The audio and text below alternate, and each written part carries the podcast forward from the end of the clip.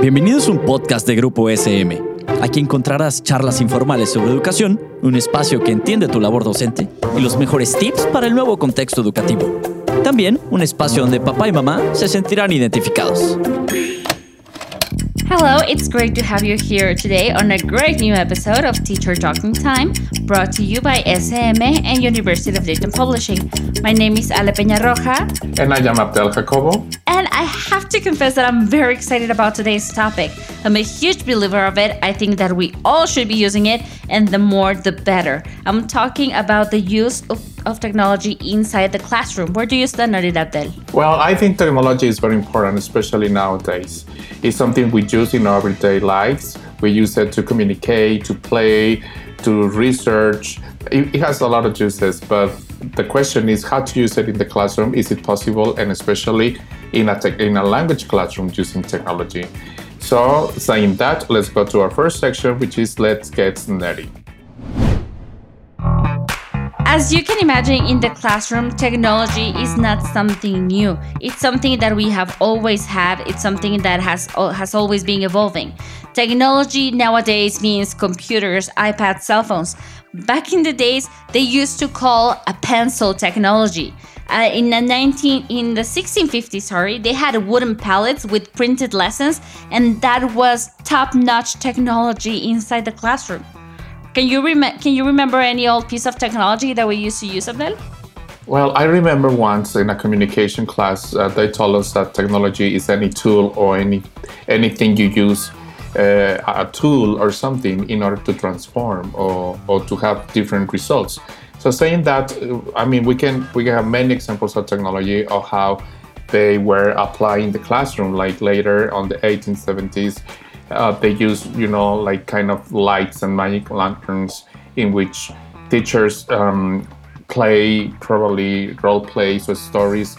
And with the use of lights and candles they uh, teach. And students can see shadows and they can see how the, the, the stories became alive through the use of lights. So this is kind of technology. Maybe for us right now looks very uh, or probably very old, but in, those times this is something that it was used. Exactly, and actually the magic lantern was then changed, and it was completely it completely disappeared because on 1930s we started using the overhead projector which nowadays you see an overhead projector and it's like, oh my god, what is it?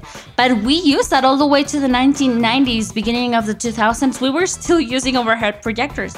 You have something as basic, and I was very surprised by this because, yes, I did my research, and it turns out that ballpoint pens didn't even exist until 1940.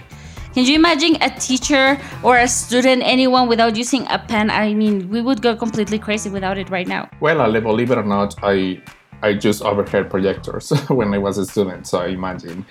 But I was surprised also to research and find out that chalkboard is also a kind of technology. We don't use it anymore, and actually, people said, and most teachers said that now they're dangerous, you know, because chalkboards you, you had to use chalk, and eventually it's not good for your health. But I remember also when I was a student, probably in elementary, maybe junior high, we still have uh, having chalkboards. And this is um, it was wide use. Every, every classroom has one.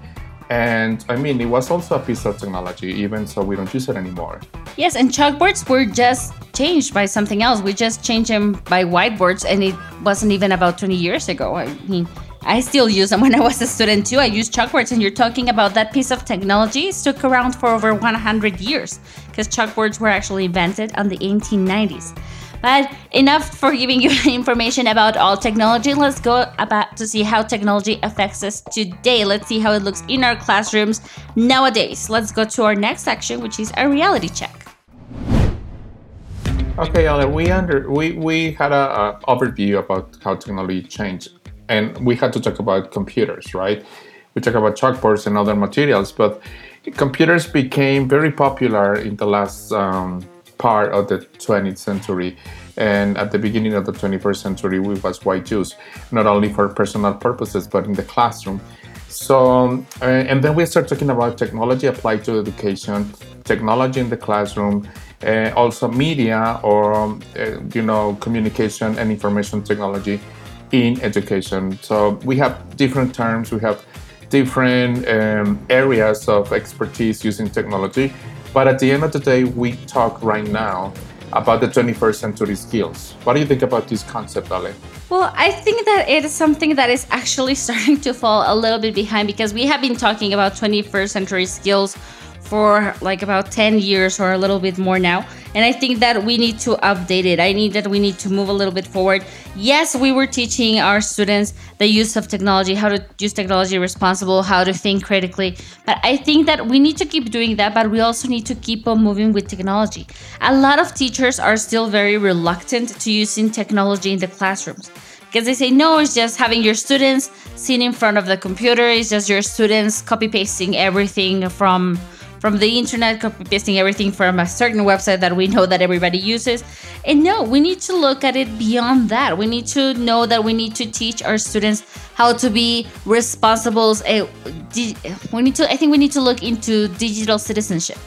We need to add this into 21st century skills. We need to embrace it and build upon it together and it's something that we I think that we all need to do because it prepares our students for the future. There's not a single work job on the future when they're gonna get and they're oh no you don't need to use technology. Of course not. We're teaching them life skills. They're gonna have to have to use it. That's right, Ale. I think those concepts are very interesting because we're talking about two different ideas: digital citizenship and also 21st century skills. And today, why uh, I notice a lot of teachers confuse these terms. And also, uh, they always think that the 21st century skills are only based in technology, but the idea is to develop the person, the student, uh, using technology or not, but in different areas, right? So talking about culture, communication, and we have like different approaches. But moving on about this, and I totally agree also with you, is how uh, using technology in the language classroom will prepare students for the future and not only for the future but also developing language skills because you can take advantage of many apps out there many programs or probably web pages in which the students practice language and skills grammar as well but also they are developing uh, this is what we call now the, the technology skills. So this is very interesting because we are preparing students not only to speak a language but also use technology and be part of the world uh, through technology yeah, and we need to remember that technology is evolving at a pace that is completely unprecedented. We have new apps, new things, new technology for our classroom every single day. It's amazing. The other day I was looking because I was I needed to teach my students. I teach a little bit of math and English. And we were looking I was having to look for some information on how to look at angles. And I was like, how am I going to teach this? Because for now we're completely virtual. How am I going to teach this through a computer? How am I going to teach them how to use this, how to do it by themselves? And it, I go online, I Google how to do how to do this online, and it turns out there are websites that have online protractors and everything. I was completely amazed. We need to use that to our advantage. We need to take advantage of all of this. And we also need to remember I know that there's a lot of difference between uh, private school and public schools. We have schools from every level. We have schools that struggle even to have a, a projector. I know that when we talk about these situations, we talk about different types of technology. But at the end, we need to remember that technology, as time goes by, technology goes cheaper. So eventually, this is gonna catch up to all the classrooms, and we need to remember that that the fact that we are teaching with technology doesn't mean that we're gonna have our students sitting down working on the computer. Right now, and I know that there are private schools doing it out there. I know for a fact because I've seen it and I thought it was amazing. We're starting to use virtual reality inside the classrooms. There was an English teacher and a biology teacher who planned a lesson together, and they had their students put on their VR goggles and they were walking all around the yard of the school and they were looking at different habitats and different places, and they would have to take the glasses off and write down the characteristics. So, we need to use that technology. Technology can provide you with amazing tools and amazing things. And with these ideas, let's go to a third section. So, what?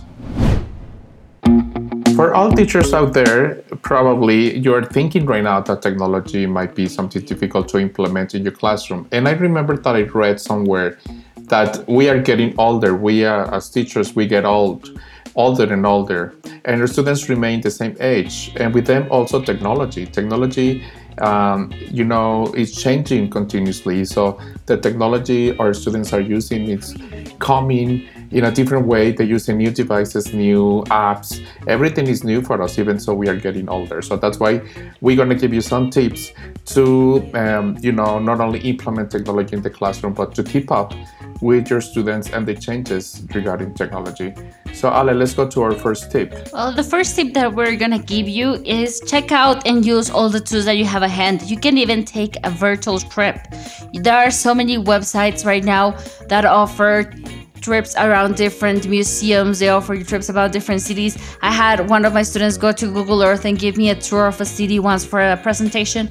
Use all of these tools. They're not that hard to use. A lot of teachers think that these tools are very complicated. I'm going to level with you. I, my grandma is still alive. She's 92 and she goes online and takes tours and different visits to different museums around the world using the computer.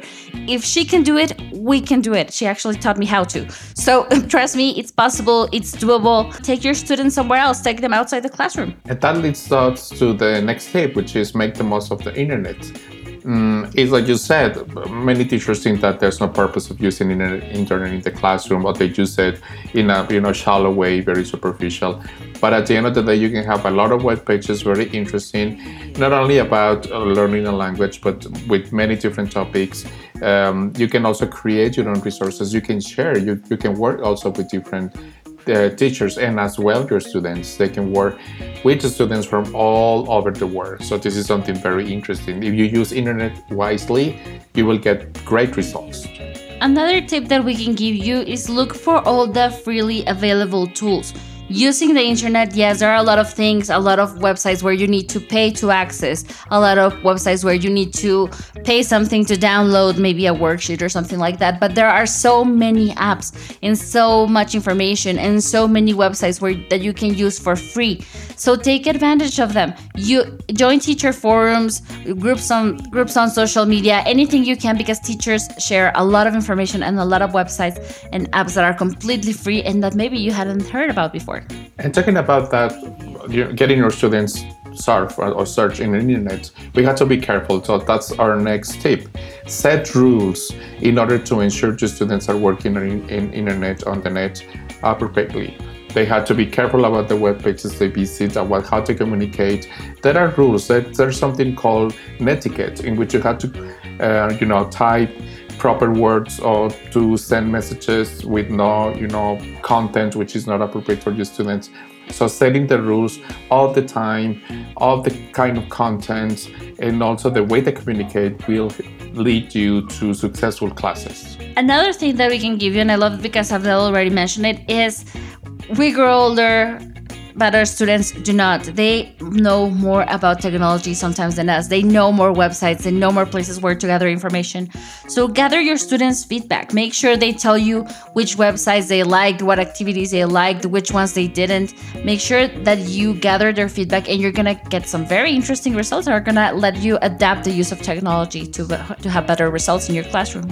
Another idea that I think you're gonna love this is sometimes for students, we have some students that they finish first. No, they are, you know, they have a, a high level of uh, language, or I mean, they finish first an activity.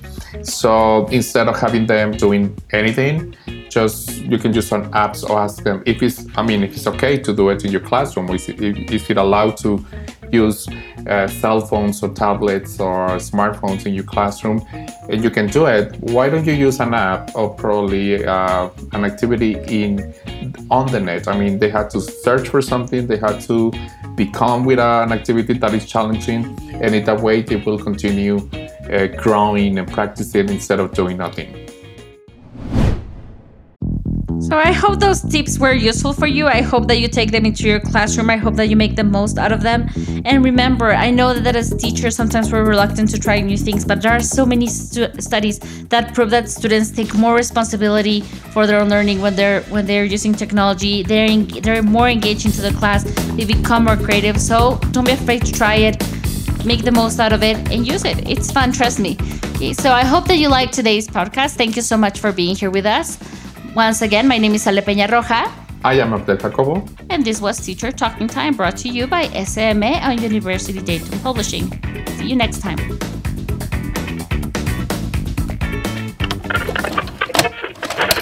Esto fue un podcast producido por Grupo SM.